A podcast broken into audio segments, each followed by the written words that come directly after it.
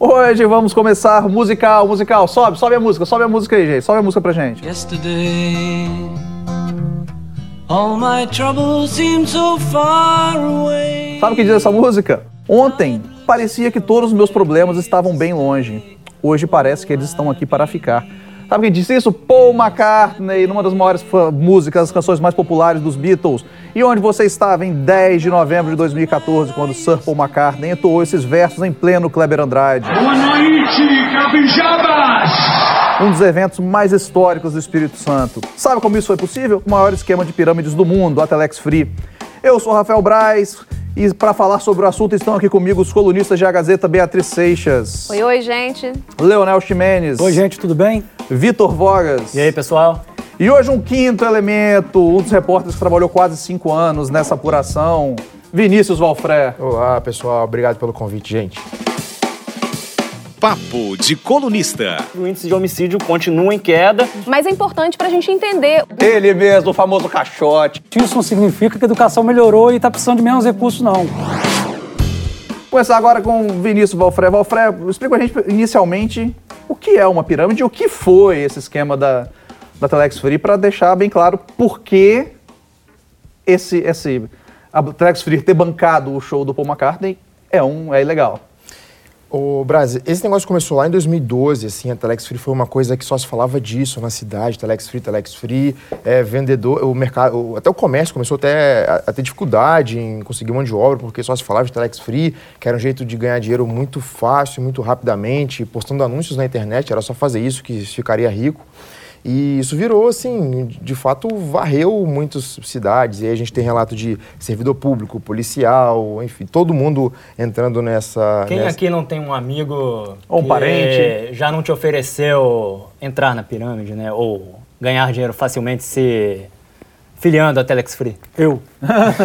Nunca. Não é, eu, eu quero saber se tem alguém que tem algum amigo que ficou rico com isso, porque eu só conheço quem acabou levando o Sabe quem ficou rico com isso? Carlos Costa. Boa. E Carlos Vanzelec, que são os dois idealizadores da Telex Free, né? E, e ficaram rico, ricos mesmo, porque eles compraram imóveis no exterior, tem patrimônio é, no Espírito Santo e tal. E, e, e, além de ser uma pirâmide, Braz, isso está até superado, enfim, isso ficou é, muito evidente, mas o que é investigado hoje, que é uma coisa muito mais grave, é o crime de lavagem de dinheiro, de evasão de divisas, assim, porque coisa que até então, lá em 2013, quando a gente falava, é, eu, a Micaela Campos de Economia, o Rodrigo Lira também, que começou com esse assunto lá atrás, a gente falava muito de pirâmide, pirâmide, mas depois isso descambou para uma coisa assim muito maior, envolvendo outros países. Por exemplo, a Justiça dos Estados Unidos fala que a Telex Free é, é, foi, é o maior esquema global de pirâmide que fez vítimas em mais de 100 países, assim, são bilhões de de dólares envolvidos. Aproveitando a presença do, do nosso colega Vinícius Valfré, que foi um dos, dos três repórteres que realizaram essa apuração, essa reportagem investigativa. Só é... dar o crédito interrompendo, os três são, além do Vinícius Valfré, a Micaela Campos e a Vilmara Fernandes, que trouxeram, né, nesta última semana, essa informação bombástica ligando Telex Free com o show do Paul McCartney. Isso, Segue, publicado Victor, inclusive na edição de estreia do jornal de fim de semana da Gazeta. E né? no site também. Neste último sábado e no novo site da Gazeta. Mas em nome dos três repórteres, Valfré, conta aqui pra gente, por favor, qual é o vínculo exatamente, porque é, é, a princípio a gente pensa assim, poxa, show de Paul McCartney e Telex Free, nada a ver uma coisa com a outra. Então qual é o elo, qual é o vínculo exatamente entre esse esquema de pirâmide e a produção, a realização do, do show do ex-Beatle, aí, onde é que entrou a Telex Free exatamente é, para possibilitar, para tornar possível a realização do show? Vamos lá, então, é, resumidamente foi assim, Vogas. O, em 2012, o produtor local do evento, é, o Flávio Salles, presta um serviço para a Telex Free, ele era diretor de um clube de eventos, presta um serviço, cria-se ali uma relação. Em 2013, a Telex Free faz o famoso cruzeiro foi um cruzeiro marítimo, um evento gigantesco com show de Bruno Marrone. O Flávio também fez a produção desse show. Em 2014 ele vai atrás de investidores para fazer shows é, internacionais aqui no Espírito Santo. E aí vendo lá o, a magnitude do dinheiro é, que a Telex movimentava, ele vai até Carlos Costa e Carlos Vanzelé, com quem ele criou até uma relação de amizade e os convida para fazer esses investimentos. E aí, de, por conta de uma série de fatores, o show do Paul McCartney não aconteceria no Espírito Santo. Teve um problema na Argentina por conta lá de recessão e tal. E aí, para não cair a turnê inteira do Brasil, com, é, foi feita a proposta para o Flávio. O Flávio, então, foi a Costa e a Vanzelera, os dois líderes da, da Telex Free. E eles falaram, olha, pode fazer que a gente garante. A gente pode dizer, então, que o Flávio Salles contou com uma pequena ajuda dos seus amigos, né? Hã? Hã? Lendo a reportagem, eu fiquei na certa dúvida se houve, de fato, uma participação dolosa do Flávio Salles, promotor local do evento, nesse esquema financeiro todinho para sustentar o show. Ele, ele, disse que não sabia, que não tinha nenhuma noção do, de, desse esquema. Você fez a matéria nesses últimos anos, o que, que você acha? Ele tinha a, a noção do que estava por trás de, desse aparato financeiro do show ou não? Leonel, é, acho muito difícil, é, tanto eu, a Vilmar ou a Micaela que fizemos essa matéria, a gente falar se houve alguma participação dolosa dele ou não. Realmente ele nega, né? Ele fala, olha, eles estavam movimentando dinheiro e para mim não apareceu problema algum. Só que se a gente olhar um pouquinho para trás, que é o, o, X da questão que a gente levantou nessa matéria, é, ah, qual é o problema de a Telex Free é, fazer um investimento como esse? O show aconteceu, em, como o Braz falava, em novembro de 14. Isso. Em junho de 2013, a Telex Free já havia sido bloqueada no Brasil. E os sócios da empresa tiveram os recursos, as contas todas bloqueadas. Os principais figuras ali não podiam mais movimentar dinheiro. Em 2014, a Justiça dos Estados Unidos falou: olha, isso aqui está muito errado, não pode mais funcionar. Em 2014 também, operação da Polícia Federal, primeira fase, e mais meados do ano, um pouquinho mais para o final, segunda fase da Operação Oro, Polícia Federal aqui no Brasil. Então, assim, antes do show, uma série de coisas dizendo que, olha, tem alguma coisa muito errada com essa empresa aconteceram. Uhum. E mesmo assim, o produtor local, é, enfim, a visão dele, é, não havia nada errado. Ele Ou seja, ninguém que lesse minimamente o noticiário de então poderia alegar, desconhecimento poderia alegar que não soubesse que a Telex Free estava já enfrentando problemas é, judiciais. Não sabia etc. que, tipo, não sabia que o estava bloqueado, né? Ele sabia Agora, o que se tratava a Telex Free. Valfre, se esse dinheiro estava bloqueado, como eles fizeram para bancar o show? De onde veio esse, todos esses recursos, né? Se o Carlos Costa tinha aí na justiça problema problemas. Esse é o plot twist. E agora uma música de suspense. Música de suspense pra gente. Manda, Alfredo. é, então, é, o que, que eu, a Vilmar e a Micaela fizemos nessa apuração? A gente foi olhar para trás. É, depois de muito trabalho, a gente conseguiu descobrir que quem pagou o show foi uma pessoa chamada Renato Alves. Fala que, o Demani. É, Follow the money, é, siga o dinheiro, né? Exatamente. Pô, se eles estavam com o dinheiro bloqueado, né, realmente não faz sentido. As pessoas se perguntavam é, como que eles pagaram isso e tal. E aí, aqui é até outro assunto, né? Na época a gente ficava perguntando, né? Pô, mas como que alguém consegue tirar um show de Paul McCartney para colocar em Cariacica dentro do estádio que não está nem acabado, é, em, dentro de dois meses, assim? Quem é esse empresário que tem dinheiro Considerando que até bolso? então o Flávio Salles, produtor, é considerado... É um produtor pequeno aqui, Pequeno né? realizador, não é dos né? maiores, né? Eventos fazia, de... fazia pequenos eventos fechados, eventos modestos, eventos de pequeno é. porte. Foi um salto muito grande. Foi uma... mesmo que a gente tivesse um grande produtor aqui, trazer em... Paul McCartney para o Espírito Santo já é algo muito grandioso. Então, tudo isso... que envolve, né? Só de cachê foram 8 milhões de reais. Só de é cachê foram mais ou menos 8 dizer, milhões, fora os outros custos do show, né? Que chegou longe nossa realidade. passar de 15 milhões. E, e como a gente falava, Leonel, a, é, o orçamento de uma grande empresa, por exemplo, ele é fechado no ano anterior. Certo. Você tirar, ah, chegar numa empresa, ó, eu vou precisar de 8 milhões aí, é um pouco complicado fazer isso. Uhum. Mas aí chegamos numa pessoa chamada Renato Alves, que é um líder da Telex Free, como eles chamam, que é aqueles caras que ficavam ostentando checões, assim, com uhum. 2 milhões uhum. e tantos de reais. Essa pessoa foi quem pagou. Mas qual o problema? Ah, se o Renato Alves pagou e não foi o Carlos Costa e o Vanzelé, problema nenhum. É, mas a nossa apuração aponta o seguinte: em denúncias anteriores oferecidas pelo Ministério Público Federal à Justiça, esse Renato Alves aparece como uma pessoa, como um laranja do Carlos Costa e do Carlos Vanzelé. Uhum. Justamente por eles estarem com dinheiro bloqueado, eles recorriam a esse Renato para que ele fizesse pagamentos, para que ele. Uhum. É, Era esse Renato quem assinava os contratos, dinheiro. quem assinava os cheques. Exatamente. Inclusive, tem, tem nas denúncias fala de outras compras que ele fez é, ele é a, pessoa, a chamada pessoa interposta, né, do Carlos Costa e do Carlos Vanzelé. Uhum. É, como em outras denúncias em que houve esse trâmite parecido, ele é, ele é apontado como laranja do esquema, é, a gente achou que havia elementos suficientes, sim, para pelo menos bancar que há ali, nesse, nesse, na realização do show do Paul McCartney, um indício de que esse show pode também ter sido usado para lavar dinheiro. E tem o famoso... Uh a máfia das cortesias, né? Que a galera uhum. fala também. Que é você disfarça, né? Tipo, ah, não, foram. Se eu não me engano, o show teve 30 mil, né? 30 mil. Mais ou menos. Pouco mais de 30 mil. Um público de 30 mil ingressos pessoas. colocados à venda. E, e, a venda não se não tava num. Tipo, bombou no primeiro momento tal, e depois as vendas foram, deram uma diminuída. A área VIP ali tava meio. Não, o show deu prejuízo. Tenho, show deu prejuízo, exatamente. Eu tenho uma é, pergunta é para você, Valfré, que está relacionada a essa observação do Braz.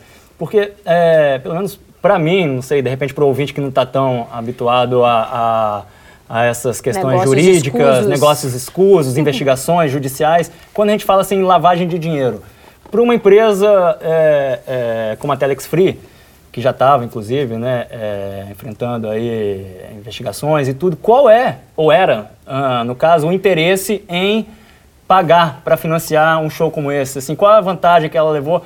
É, principalmente considerando né, que as vendas dos ingressos foram frustradas foram e... de certo modo frustradas, né? É, não foram atingidas conforme as expectativas. Podemos dizer que em, em circunstâncias normais a empresa que pagou por esse show para bancar o espetáculo teria sofrido um prejuízo. Então, por que, que foi vantajoso para a empresa ter colocado essa grana preta aí para pagar o Paul McCartney?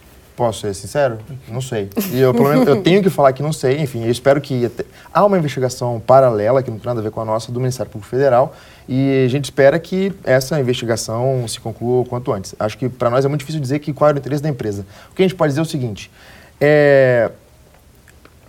Quando há lavagem de dinheiro, sem entrar no mérito desse caso específico, mas quando há lavagem de dinheiro, não necessariamente para quem lava, a recuperação tem que ser integral. Uhum. Se eu quero lavar um milhão de reais, se eu recuperar 100 mil, se 200 mil reais voltarem limpos, ninguém pode questionar esse dinheiro que eu tenho? Voltar limpo só significa poder movimentar esse dinheiro em bancos, você poder declarar, uhum. né, você tornar ele é, legal diante das instituições do fisco. Da, do fisco. Se o show custou 15 milhões, que foi o valor estimado, se tomou um prejuízo de 5 e voltou 10 milhões limpo... Ou é, seja, é, é melhor ter ter 100 reais limpos na mão do que mil reais sujos voando aí pelo submundo. Exatamente, exatamente. É, e isso é, uma, é um fato, assim, que na lavagem de dinheiro é o que acontece. Mas deixo claro, o advogado da Telex Free, eh, o doutor Rafael Lima, nós ouvimos também, demos um bom espaço para ele na matéria, que nega, assim, é, com veemência que tenha havido lavagem de dinheiro, no, o argumento da defesa é que o Renato Alves fez apenas um investimento particular, apesar dele não ser daqui, apesar dele não ter ligação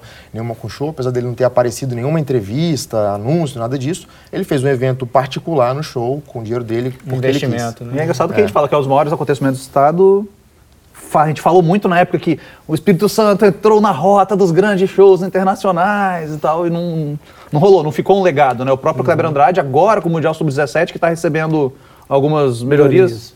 Uhum. Então, é, é Vitor o dedo é, aí, vai. Não, é porque a gente está falando muito de pirâmide, pirâmide. É, a palavra pirâmide remete a obras faraônicas que remetem, por sua vez, ao Kleber Andrade, que, na verdade, infelizmente, como disse você, Rafael, acho que o Leonel também é, pesquisou e trouxe alguns números que comprovam isso que eu vou dizer, infelizmente se tornou um verdadeiro elefante branco. Ou, de repente, se vocês preferirem, um elefante multicromático, visto que é, tem aquelas arquibancadas coloridas. Eu me lembrei do nome do, do artista, mas tem uma espécie de mosaico ali, multicolorido e tal. De todo modo, um elefante branco, ou seja, um grande equipamento, né, um edifício que prometeu muito quando foi construído e até quando foi inaugurado, precocemente, devo dizer, inaugurado, Mondrian, nossa produtora está falando ali que é, o artista é o Mondrian. Mas então gerou uma expectativa muito grande de que é, a partir daquele momento, e o marco inaugural teria sido justamente o show do Paul McCartney, o Espírito Santo, com esse novo Kleber Andrade, entraria na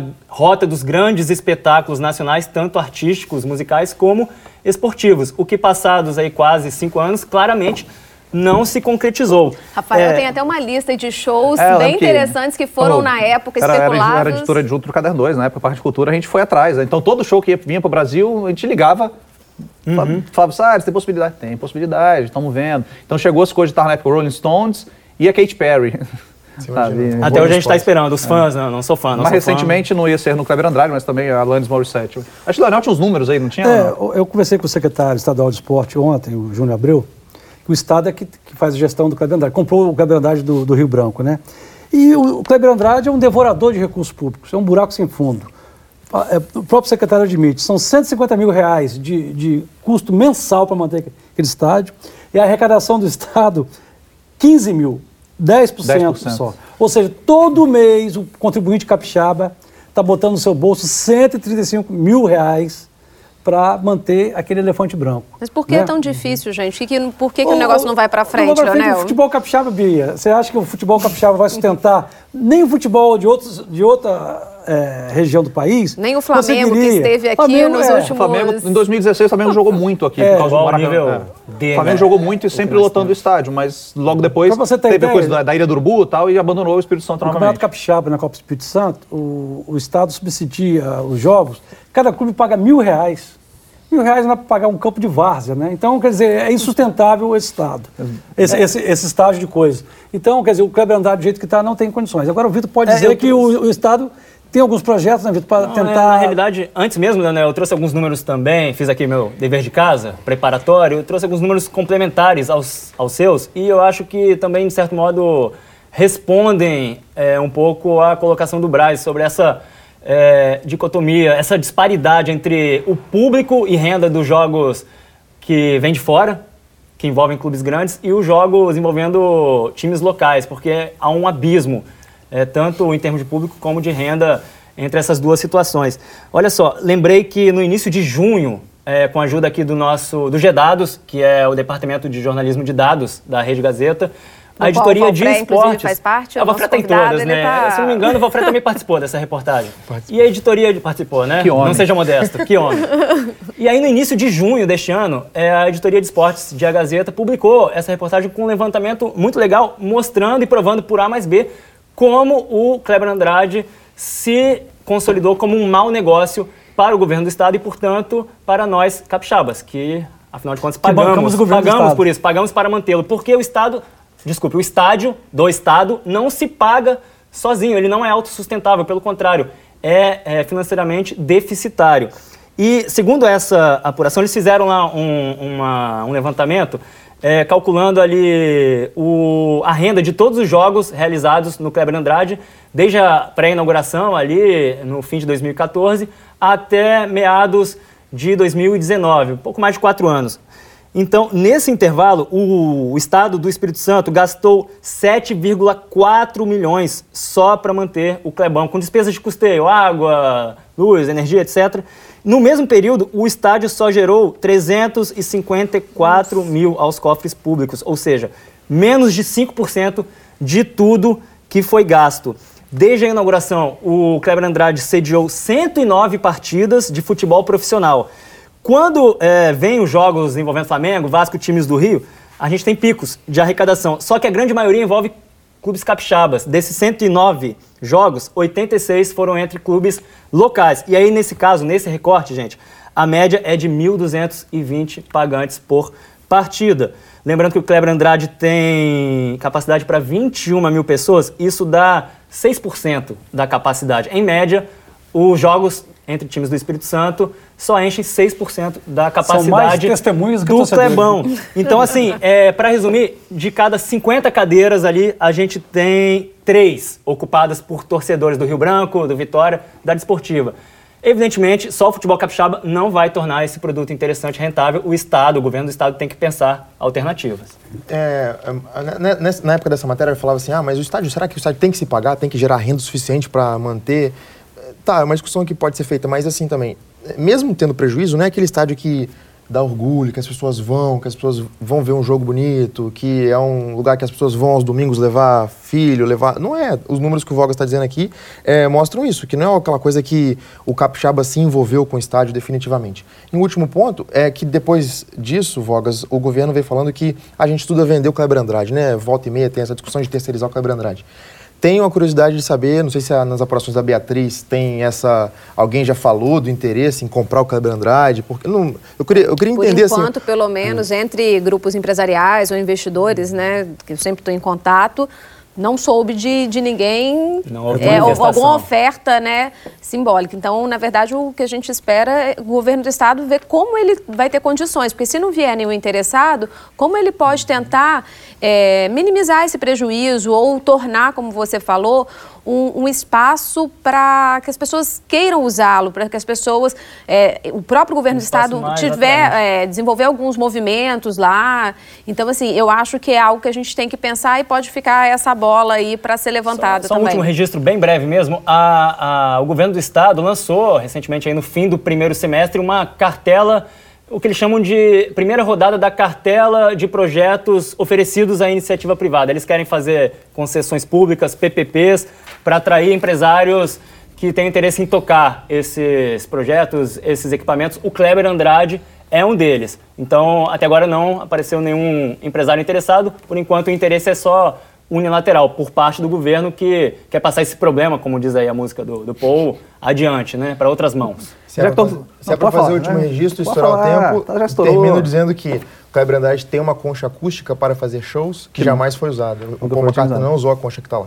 Já que fala, já, já estourou o tempo mesmo, vou estourar mais. É ressaltar que os jogos, os jogos, por exemplo, do Flamengo aqui também, que envolviam até o Flamengo, Vasco, outros times carioca, envolvia até o esquema do jogador Rony também, que foi preso depois. E a bilheteria não era do Estado, né? Porque ele vendia, ele, ele, alugava o estádio, vendia os jogos tal, não era dos clubes, a bilheteria era do Rony. O Rony alugava, fazia toda a produção do show, do, do jogo. E, e, também teve um problema lá de estar. Foi preso, né? Esses produtores. Esses produtores são um problema e por isso vamos para o próximo bloco. Fique de olho. O meu destaque vai para a Secretaria Estadual de Esportes. Já que estamos falando hoje aí de Kleber Andrade, falamos tanto sobre esse estádio. Claro que a obra recebe recursos né, de outras fontes, outras secretarias, mas é preciso chamar atenção para um certo, eu não digo abandono, mas é, uma falta de prioridade que tem sido dada aí para a área esportiva no Espírito Santo nos últimos anos, que se reflete ou se materializa no grande rodízio de secretários, chefes dessa pasta, normalmente nomeados por pura indicação política, seguindo meramente critérios políticos, seja por, pelo ex-governador Paulo Artung, seja pelo atual governador Renato Casagrande. Fiz um levantamento que mostra que, desde o início do governo passado de Paulo Artung, em 2015 até agora, portanto, em menos de cinco anos, a CESPORT, Secretaria de Esportes, já teve 10 secretários. E quando a gente pega os nomes, para para analisar os nomes, notamos que a grande maioria é, é formada por políticos sem a menor ligação histórica com a área e que normalmente tem algum interesse eleitoral. Eu posso citar aqui, entre essa, esses 10 secretários que já passaram por lá recentemente, Guerino Zanon, que só ficou por lá seis meses antes da eleição de 2016 e logo voltou a ser prefeito de Linhares. Posso citar o vereador de Vitória, Max da Mata, é, o atual diretor-geral da Assembleia, Roberto Carneiro, entre muitos outros de vários partidos, várias correntes políticas, o atual é, secretário lá, Júnior Abreu, foi indicado para ser secretário de esportes só por causa da indicação política muito forte dele com o deputado federal é, Sérgio Vidigal, do PDT, que é um aliado político forte do, do, do, governador Renato Casagrande, e apoiou o Casagrande na eleição do ano passado. Lembrando que o secretário só não foi o deputado estadual Marcelo Santos, também do PDT, porque ele acabou desistindo em janeiro, ele chegou a ser convidado, seria mais um político, então está na hora, né, gente, de quebrar um pouco essa, essa regra que certamente não faz bem aí para o esporte capixaba. Meu destaque de hoje vai para a notícia desta semana de uma possível retomada da Samarco já no próximo ano. Já não, né? Afinal, já, são, já estamos desde 2015 aí sem as atividades da, da empresa que fica no, no sul, Capixaba, ali em Anchieta. Mas dessa vez é, foi o governador Renato Casagrande que veio a público para dizer sobre a expectativa de que a, as operações sejam reiniciadas no segundo semestre do ano que vem. Por que, que é, tem essa, essa nova data? É, no próximo dia 25, 25 de outubro, está prevista uma reunião da Câmara de Atividades Minerárias do Conselho Estadual de Política Ambiental. Isso lá em Minas, gente. É, depende dessa reunião a, a, liberação de uma licença ambiental para que a, a empresa Samarco possa é, voltar, fazer algumas obras né, é, ligadas ao sistema de, de, tratamento de rejeitos na, numa cava que chama Cava de Alegria Sul. E, e aí eles esperam, tanto a, a, empresa né, quanto as pessoas envolvidas nesse processo, esperam que no próximo dia 25, o órgão ambiental mineiro, ele justamente dê o aval para que essas obras sejam iniciadas. Vai ter essa reunião e está todo mundo muito otimista. O governador, eu até conversei com ele é, nesta segunda-feira, porque eu falei, poxa, governador, quantas vezes já foram já foi falado, né, que ano que vem volta, só que isso foi frustrado em, em muitas outras ocasiões. Por que que dessa vez há garantia de que no dia 25 essa licença seja dada? Ele falou, ó, cravar a gente não tem como cravar. É, mas a Samarco nos informou, ele falou que esteve com o diretor-presidente, o Rodrigo Alvarenga, e ele disse que tudo que foi pedido pelos órgãos ambientais foi cumprido pela mineradora. Daí a expectativa deles de que isso seja sim liberado no dia 25. Se isso acontecer, aí são é, mais ou menos 12 meses para que essas obras sejam realizadas. A expectativa para o Sul é muito positiva diante dessa notícia, mas é importante que a gente acompanhe e veja se esse prazo vai de fato se confirmar. É, meu destaque de hoje é a eleição para reitor da UPS. É pela primeira vez três mulheres são cotadas como candidatas mais prováveis para a reitoria, ou seja, o próximo reitor deve ser uma reitora.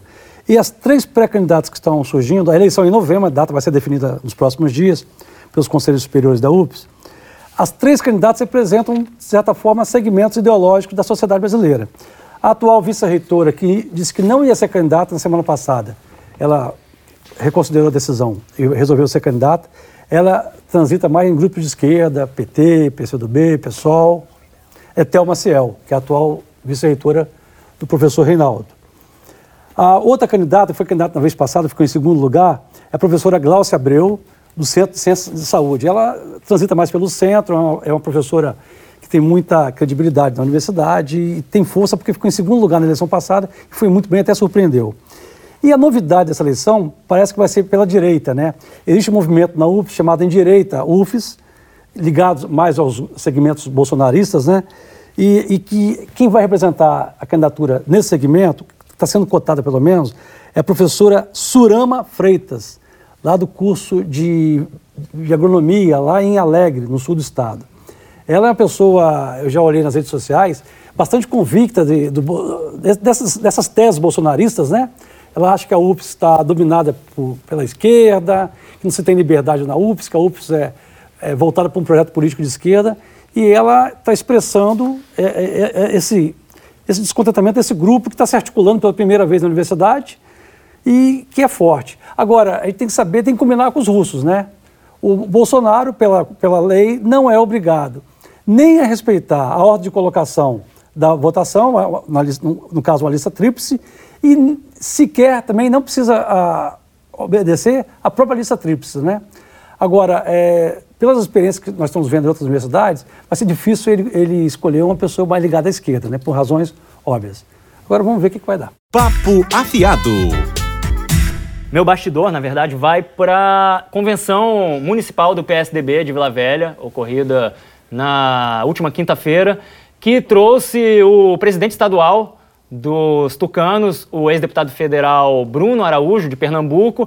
Ele veio aqui para é, prestigiar a convenção do partido em Vila, em Vila Velha, mas, sobretudo, para prestigiar o atual prefeito Max Filho, também do PSDB, e praticamente lançou o Max Filho à reeleição na, no ano que vem, na campanha para prefeito de Vila Velha de 2020. Bruno Araújo falou que a reeleição de Max em Vila Velha não só conta com o apoio total da direção nacional do PSDB, como é uma prioridade, é vista como uma prioridade pelos tucanos. Ele também falou que na Serra o partido vai lançar a prefeito o deputado estadual Vandinho Leite e que em Vitória também quer ter candidato próprio, possivelmente filiando o atual deputado estadual Lorenzo Pasolini. O PSDB quer filiar e lançar Pasolini em Vitória e o que eu apurei é que o, o governador de São Paulo, João Dória, maior líder do, do PSDB atualmente em nível nacional, já entrou nesse circuito e até já se falou por telefone com Pasolini para reforçar esse convite ao deputado.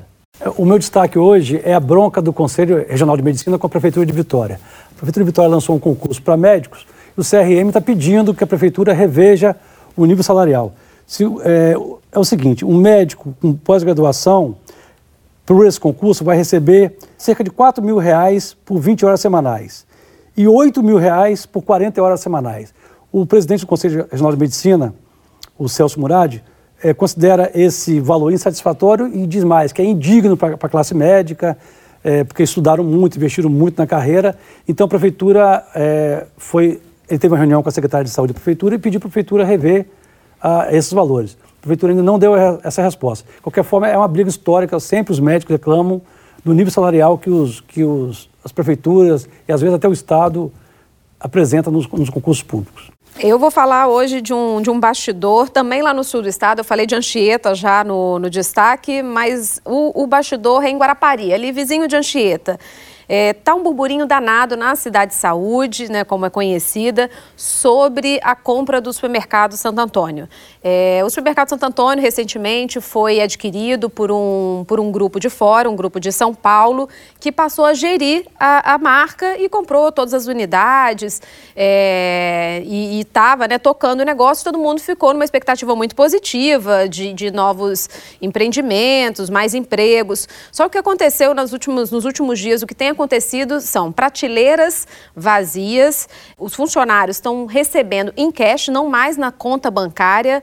Tem também mudança na maquininha de cartão com o endereço do Rio de Janeiro. Então, vários episódios estão acontecendo em Guarapari, nesse supermercado, que estão deixando o pessoal, tanto os próprios funcionários quanto clientes, desconfiados e com receio, uma preocupação natural porque o medo é que simplesmente é, o supermercado venha fechar, que ele não vá para frente, principalmente porque não, não está havendo uma comunicação tão clara por parte dessa nova diretoria, né, por parte de quem comprou o Santo Antônio. Então, você encontrar umas prateleiras vazias, o próprio centro de distribuição também, a gente recebeu uma foto, não dá para vocês né, olharem aqui, mas só descrevendo o que acontece, prateleiras muito vazias, sem nada no centro de distribuição, o que é algo assim, no mínimo para a gente ficar atento ao que vai acontecer lá em, em, Guarapari. Porque isso pode ou não ter muito a ver com o nosso tema principal de hoje. Agora, para finalizar, Vinícius Valfré